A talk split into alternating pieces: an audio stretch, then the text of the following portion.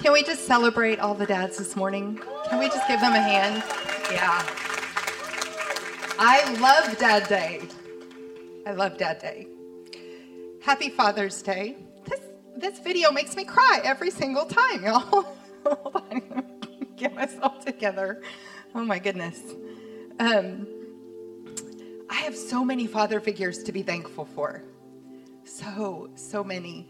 I, you know, the obvious, my father in love, Robbie Rose, who is wise and kind and loving and just the best, one of the best dads I know. I love him so much. And my stepdad, who is long gone to be with the Lord, and the one my mom couldn't wait to be with, that loved me and my siblings like he, we were his own. And um, and then there were so many guys that I didn't that I wasn't even related to. I was thinking about all of the father figures in my life since I was a little girl. Like there was a pastor when I was in elementary school that I just adored him and he adored me and my family and just meant the world to me. And youth pastors and I have a great godly uncle and I mean you name it, you guys, you know, my kids are where they are today, not just because of Trey and I, mostly because of Jesus, let me say that but also because of you. Because of you. And so I thank you to all the fathers in the room because you are amazing. You are amazing and you are important. I am so, so very grateful for you. You know, culture wants us to believe that fathers are not important, that they don't matter, that the constitution of family doesn't matter. You know, if you get on the television today over and over and over again, what are they doing to fathers? They're belittling them, they're making fun of them. It's just become a very common, funny thing to do. And, you know, when you think about it, it's really just not that funny. It's really not. Um, it didn't used to be that way.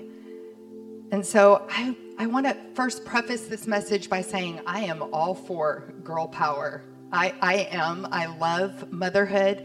I am thankful for all the strong, godly women in this house. The church is full of godly women today. And I would not be here today if it wasn't for my mom. And so I want to preface that. But today, I'm going to be focusing on the dads, on the fathers, talking about fatherhood. I want to talk about the importance of fathers and the effects that their presence has in the family and the effects that their absence has on the family. You know, you cannot walk out the door today and go out to the store, wherever it might be, and not see young people that are broken, young people that are confused. I'm going to tell you, they confuse me just looking at them. I'm like, I, I just, I just don't even know. And there's so much confusion. And you know, God is not the author of confusion. When He made you, young person, He was not confused. He was not confused. He made you and said, You are good. You are good. And so I just think it's important that we look at the identity crisis that's going on in the world around us and we talk about that a little bit. Our, our young people are experiencing this crisis like never before. And statistics show that the number one reason is due to a father's absence in the home. In fact, America leads the way in the amount of fathers that are still alive but not present in their children's lives. America leads the way. 72.2% of the US population believe fatherlessness is the most significant family or social problem facing America today. You know, all over the news, we keep hearing about kids killing kids. I, I can't remember a time when I heard that more than I am right now. Kids are killing kids, not because they happen to get a hold of a weapon. It goes so much deeper than that. There are such real, deep root issues in their life that we need to be aware of as a church and we need to talk about these things. And so today, I want to do that. And before we move on, can we just pray? Okay, let's pray. Father, we just thank you. God, we thank you for your word, Father. We thank you for your word that is truth and it is life and it is edifying to our spirits, God. And our world needs you today like never before, Father. Our young people need you today. Father, I just ask you to bless the fathers in this house, Lord. I pray that this morning and from here on out, they would feel such encouragement from us and such encouragement from you, God. We need them. We need them to be strong men of God that stand up for truth and for what is right and that can lead us. And I just pray, Father, that you would just strengthen your people. God, help our hearts to be open to hear from you today. Father, let my words be your words, not Carrie's words, because, Lord, you know I have a lot to say. And so I just ask, God, that my words would be yours today. In Jesus' name, amen. Amen. So, what happens when you remove fathers from culture? I um, looked at some statistics and I want to share some with you if that would be okay. Um, fatherless homes, they have found, um, I looked at some recent Gallup poll statistics, and um, they found that fatherless homes breed violence. And we have over 24 million children living absent of their biological father. 24 million. 90% of all homeless and runaway children are from fatherless homes. 80% of rapists motivated by displaced anger come from fatherless homes. 71% of all high school dropouts, fatherless homes. Um, 63% of youth suicides are from fatherless homes. 85% of all youth sitting in prison today grew up in fatherless homes. 85% of all children that exhibit behavioral disorders come from fatherless homes. 72% of adolescents serving sentences for murder are from fatherless homes.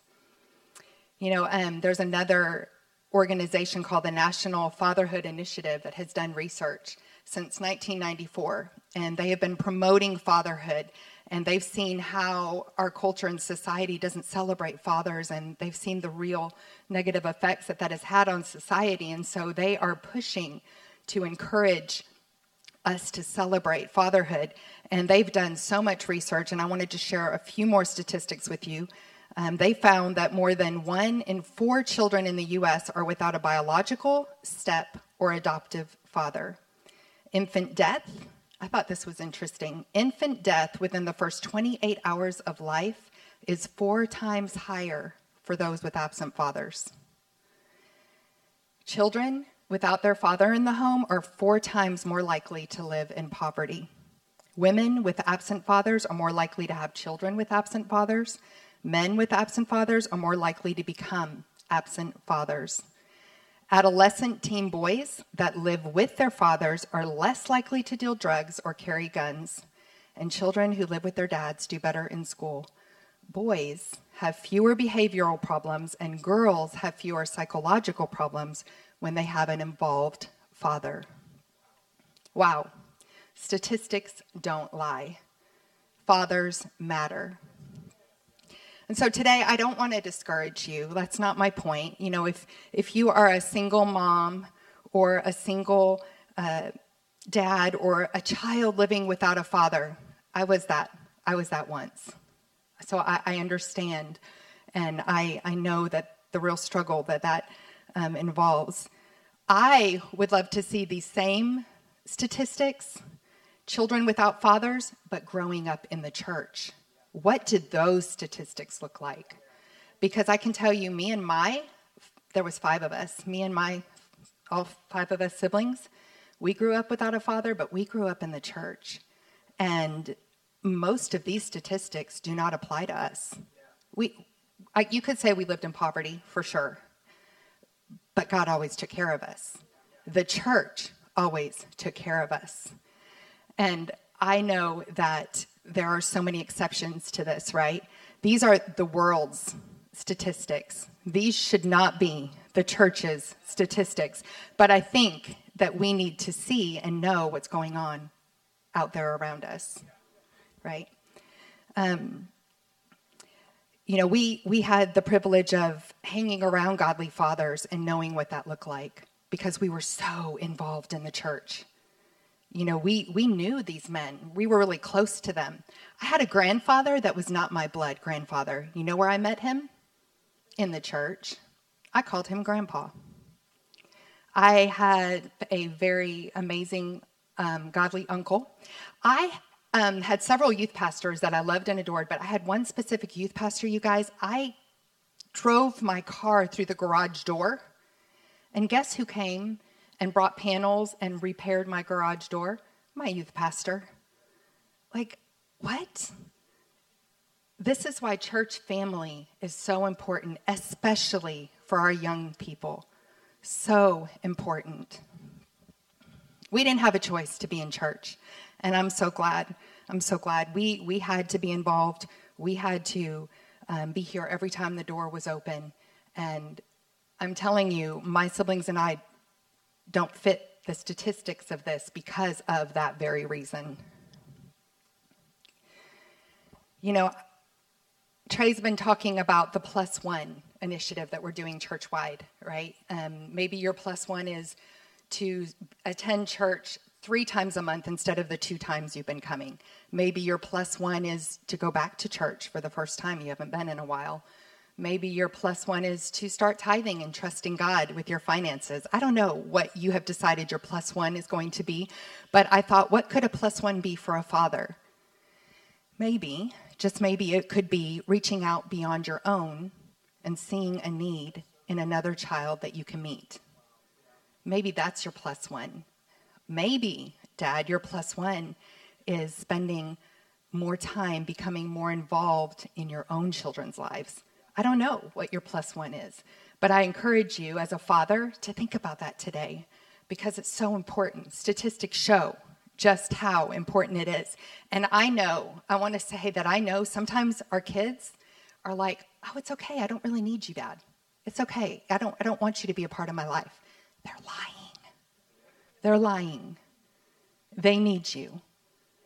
They need you and you need to make them need you. Like you you need to be a part of their life whether they say they want it or not.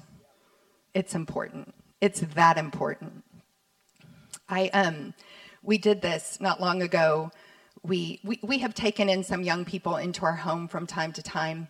You, you know, I have five children, two biological, three adopted, but sometimes we'll bring in other young people. And we had this young man named Josh. Some of you may remember him. But he had gotten saved in the church. His parents, um, because of health issues, had become dependent on prescription prescription painkillers.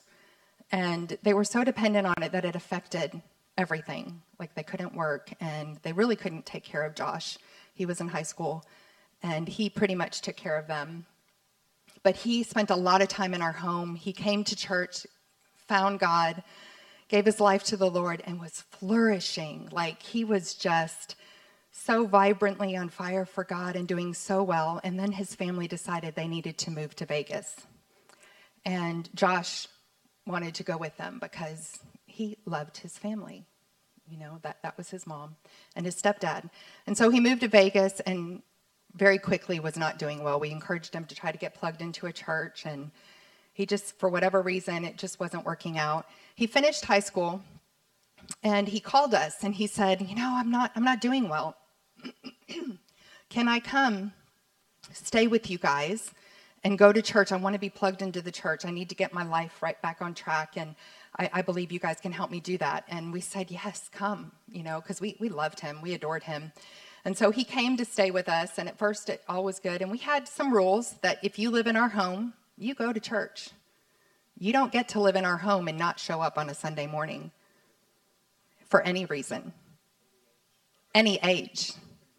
You can be 30 living in my home and you're going to be in church and you're going to be serving if you're living under my roof.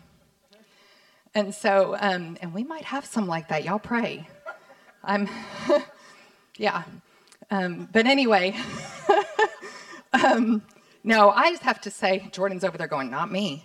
Um, I just have to say, I have amazing kids, you guys. Amazing kids. Like uh, when I was I'm writing this message, I was thinking about them and just tearing up because Jordan's mine. Jordan, wave your hand. Tristan's in the back. Um, my girls are in Nashville right now. Addison's visiting her sister, and Micah lives in Australia with his beautiful wife. But um, I have amazing kids, amazing kids, and I'm so grateful for them. But um, now that I said that, I've lost my. Oh, Josh.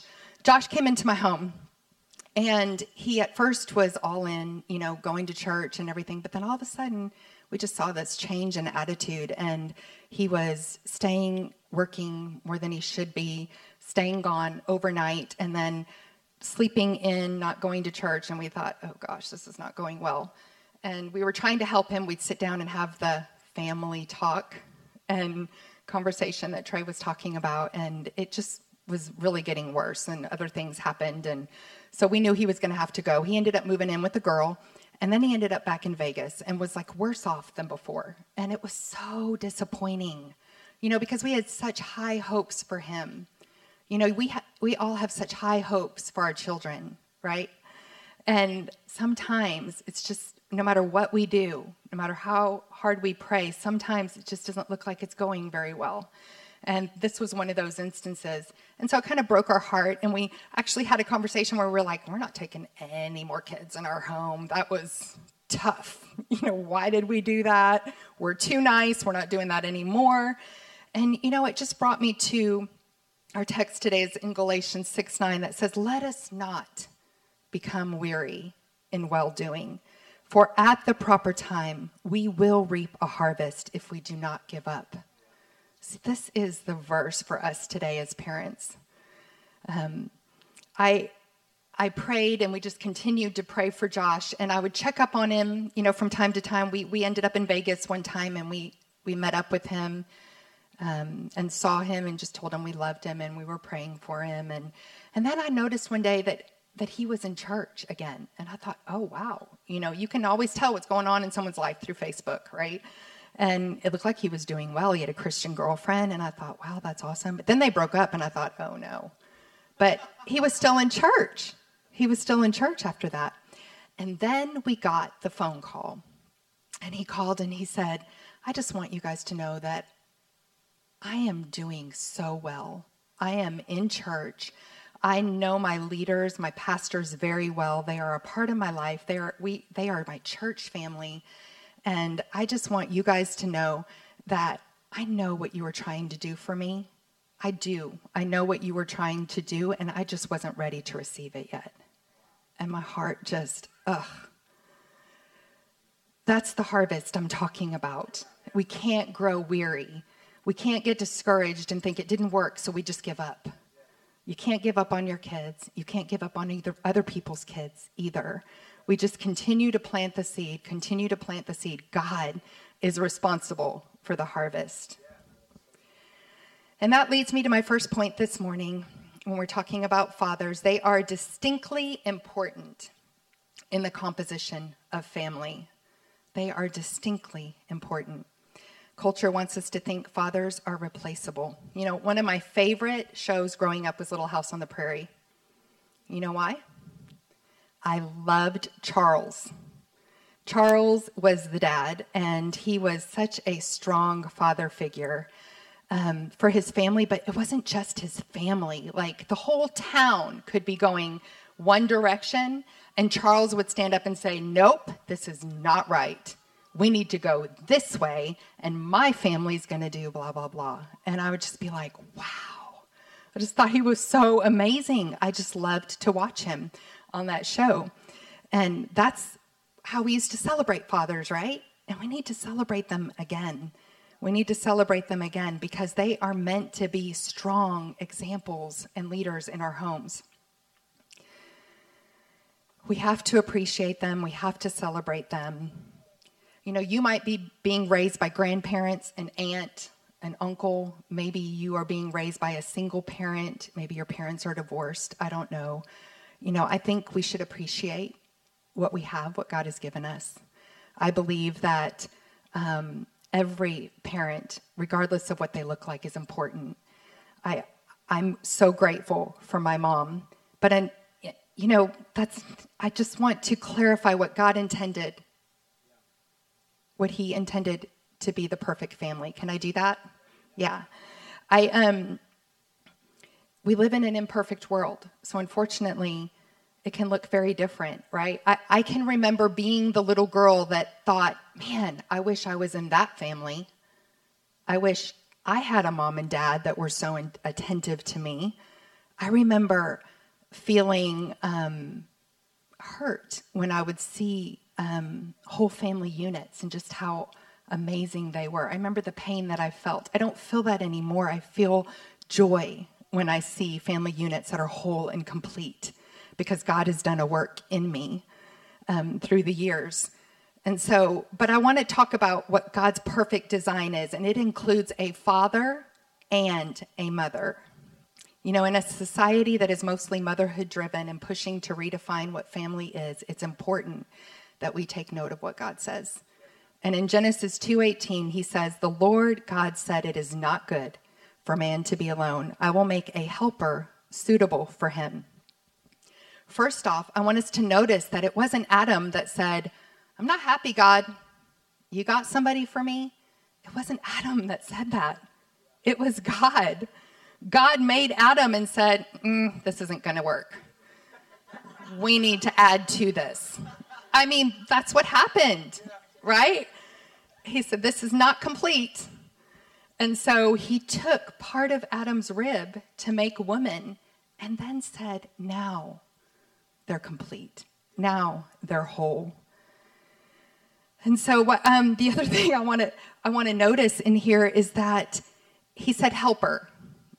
You know, all the women in here are like oh, feeling like, what does that mean, right? Because uh, what exactly does that mean? Uh, you're all holding your breath. I can feel it in the room.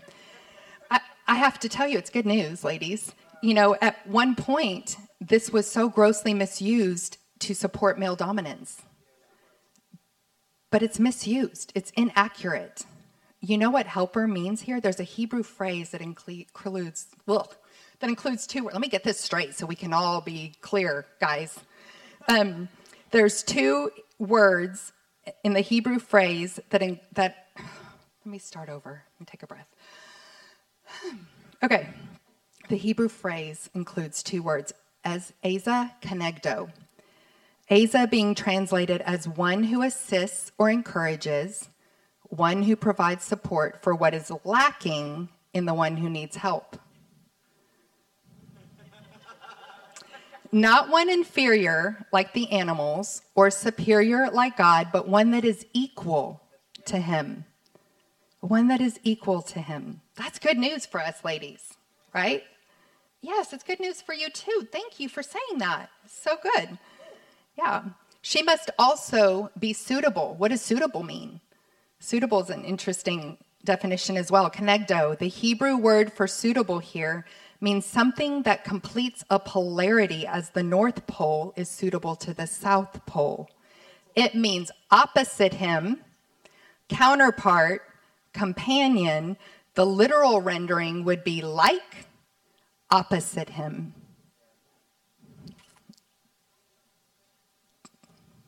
Yeah, says it all. I love this quote by Kris Vallotton Men and women are equally powerful, but distinctly different. Love that. Love, love, love it.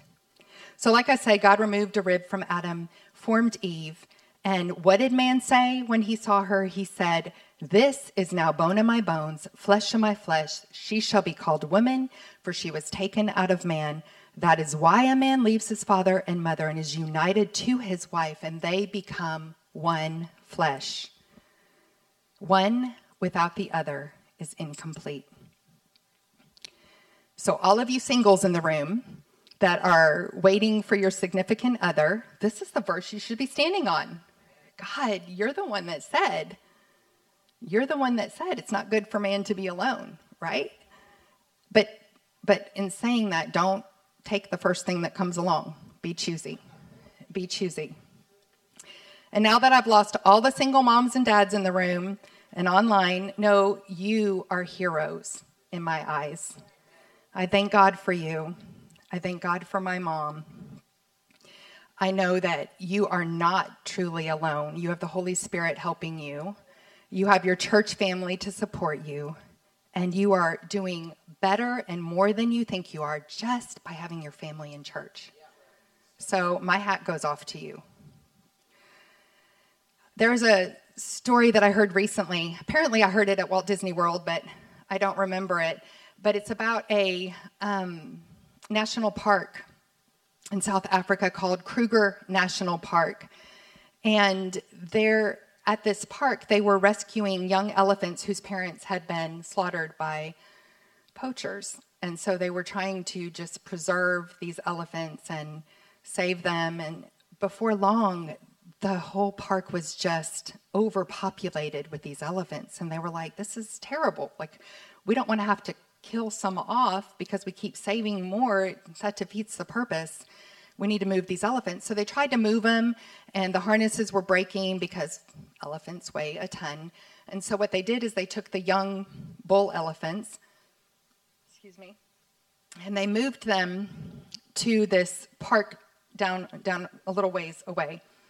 And um, something interesting happened when they set these young bull elephants free.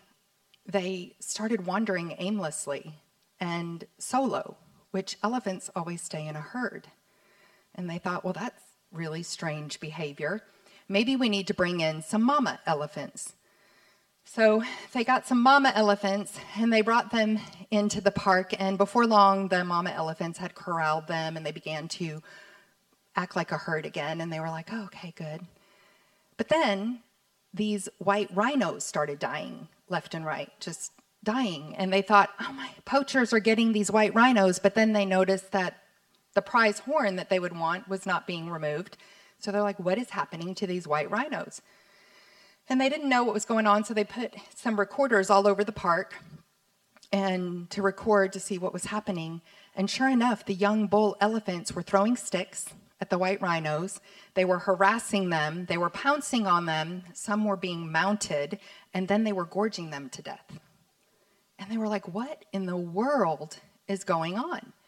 And because white rhinos and elephants have always been in the same habitat together without any problem. And so this was very unusual behavior.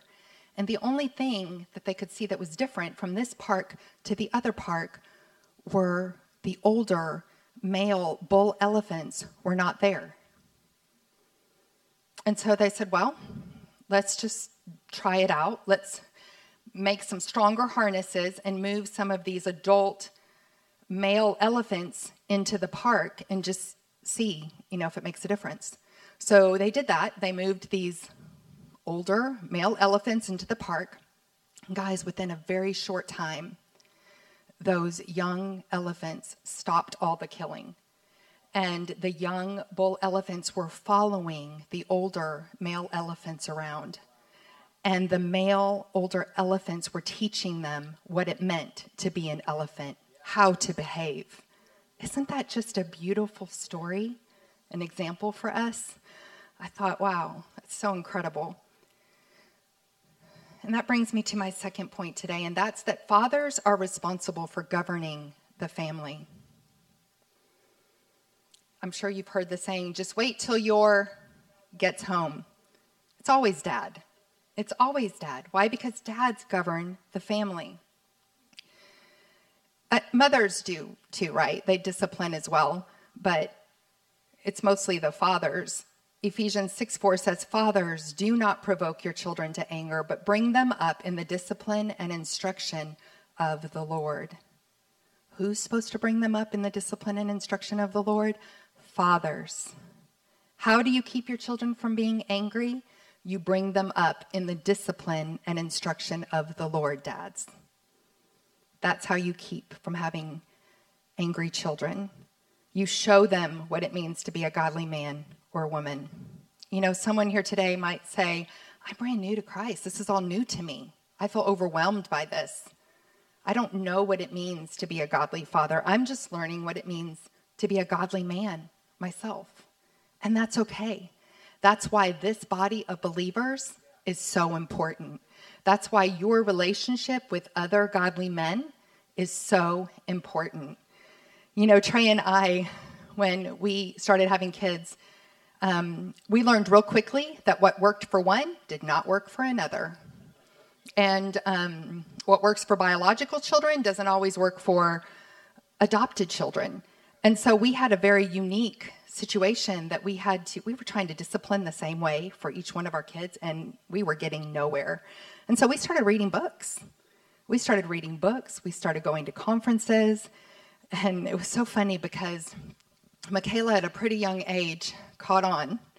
And we would try all these different things that we learned, and they worked. And the key thing that I want you to catch here is that they, it was godly instruction that we were researching because there's a lot of a lot of opinions on how to raise kids today that are not biblical, not godly.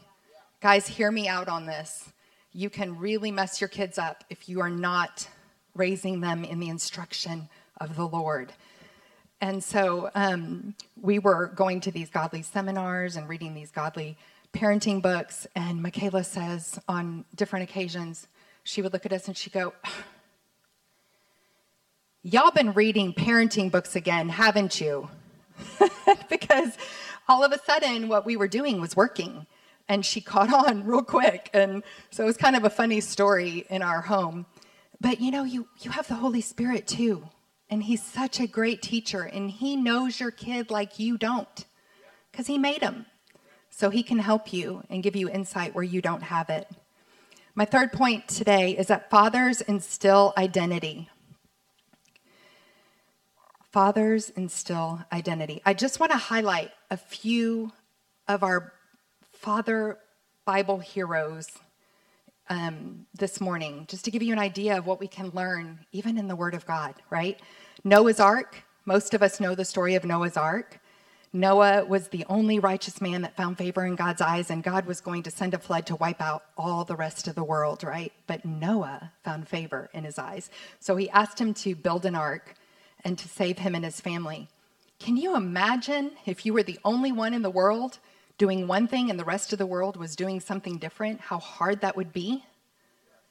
I would be asking myself if I was crazy. Maybe I am crazy. Like, I would probably have that conversation. But Noah stayed true to what God told him. What did he instill in his kids? He told he showed them that you obey God no matter what. You obey God no matter what and you protect your family. That's what he instilled in his kids. And then there's Joseph. Joseph, the father of Jesus. Uh, Mary was impregnated by the Holy Spirit. Can you imagine your fiance coming to you and saying, I'm pregnant by the Holy Spirit? I don't know about you, but that would be really hard for me to swallow. And um, Joseph, at that point in time, it was very um, common practice to shame that person publicly. That was very common. But because of the character that he had, he loved her. It says in the Bible, he loved her and he chose to put her away quietly until the angel came to him and said, Oh, no, she really is pregnant with the Holy Spirit. And then he's like, Oh, thank God. You know? And so he selflessly takes in Mary and becomes the father of Jesus. What did he instill in his family? Selflessness and true love. What is Jesus to us? He's selfless, he's true love.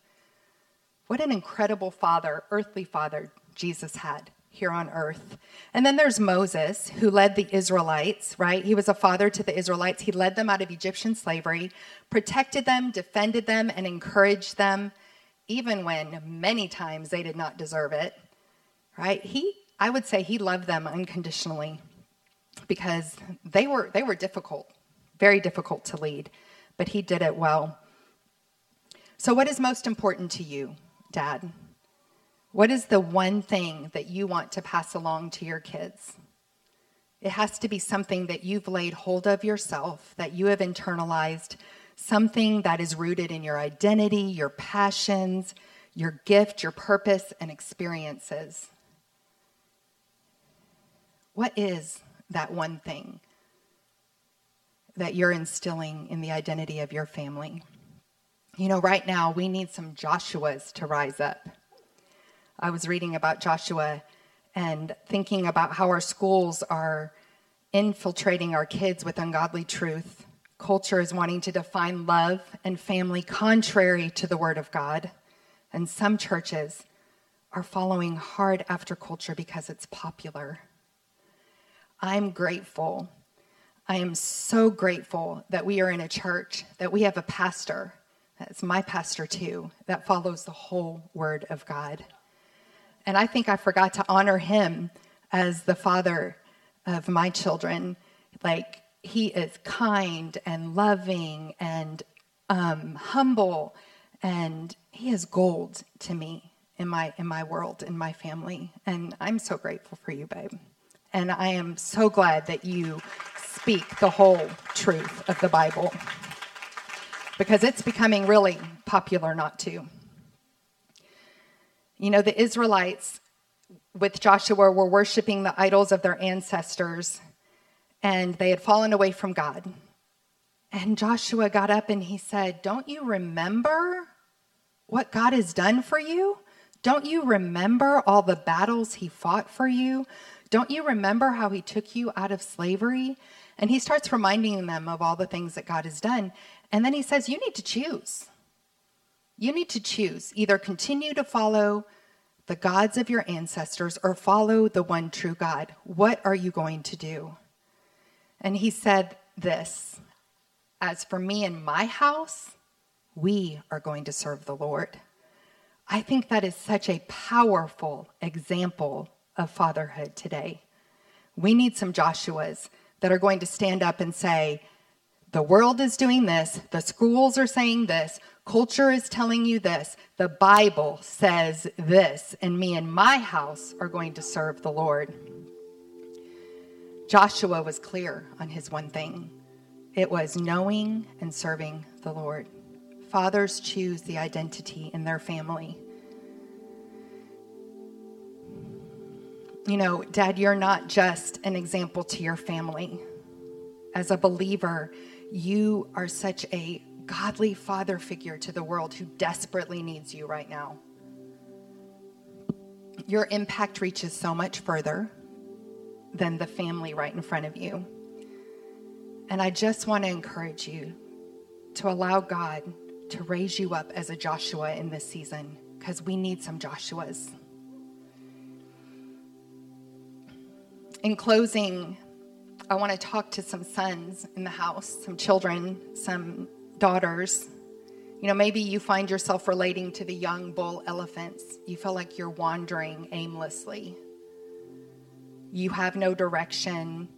You don't know who you are. I get it. It's tough, especially with a lot of broken families and all that's going on in the world. I have to tell you that there is no father more important than our Heavenly Father. And, and you may be here and have a good father. You may have a good father that is involved in your life, but He, Jesus, is the ultimate father, and He wants to be your father today. He wants to govern your life, and He wants to instill His identity inside of you. Psalms 27:10 says, "Though my father and mother forsake me, the Lord will receive me." I'm so grateful for that today. I'm so, so grateful for that. I remember a time in my life sitting in a pew because it wasn't chairs like this, it was a pew. And I was crying out to God because I felt that way.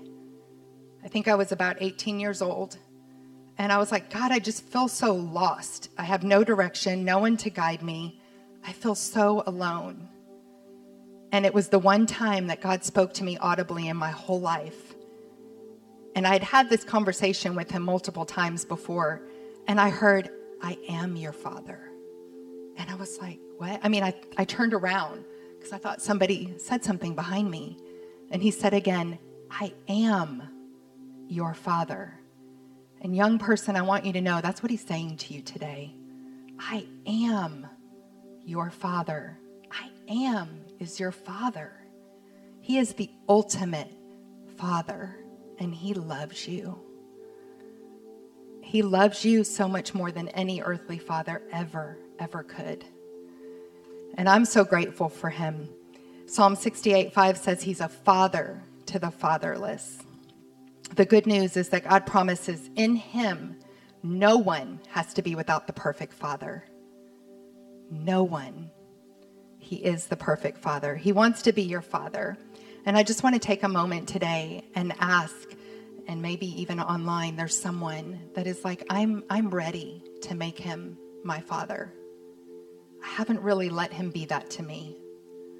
Is there anyone here today that you'll just raise your hand real quick and say, I want God to be my Father? See that hand? See that hand? Anyone else? See that hand? I see that hand. Awesome. I'm just going to give you one more. See that hand? Anyone else in the room, you want to make him your father today? Okay. Let's um, just pray and agree together. If y'all, if y'all will bow your heads and pray with me. You know, I, I don't want to rush this. I feel like there's someone else if you want to make him your father today, it's when you raise your hand, you're just publicly saying, God, I want you in my life.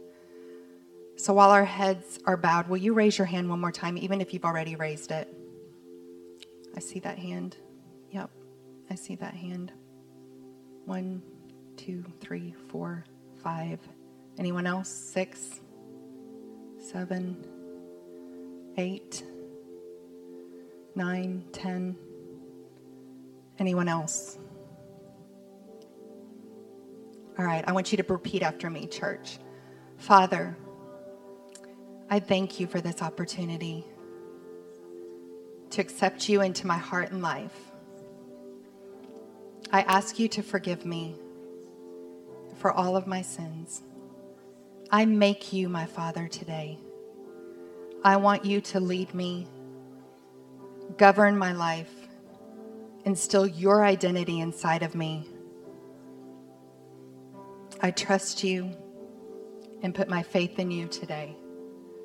Thank you for the cross. In Jesus' name, amen. Amen. Can we celebrate, church? So awesome.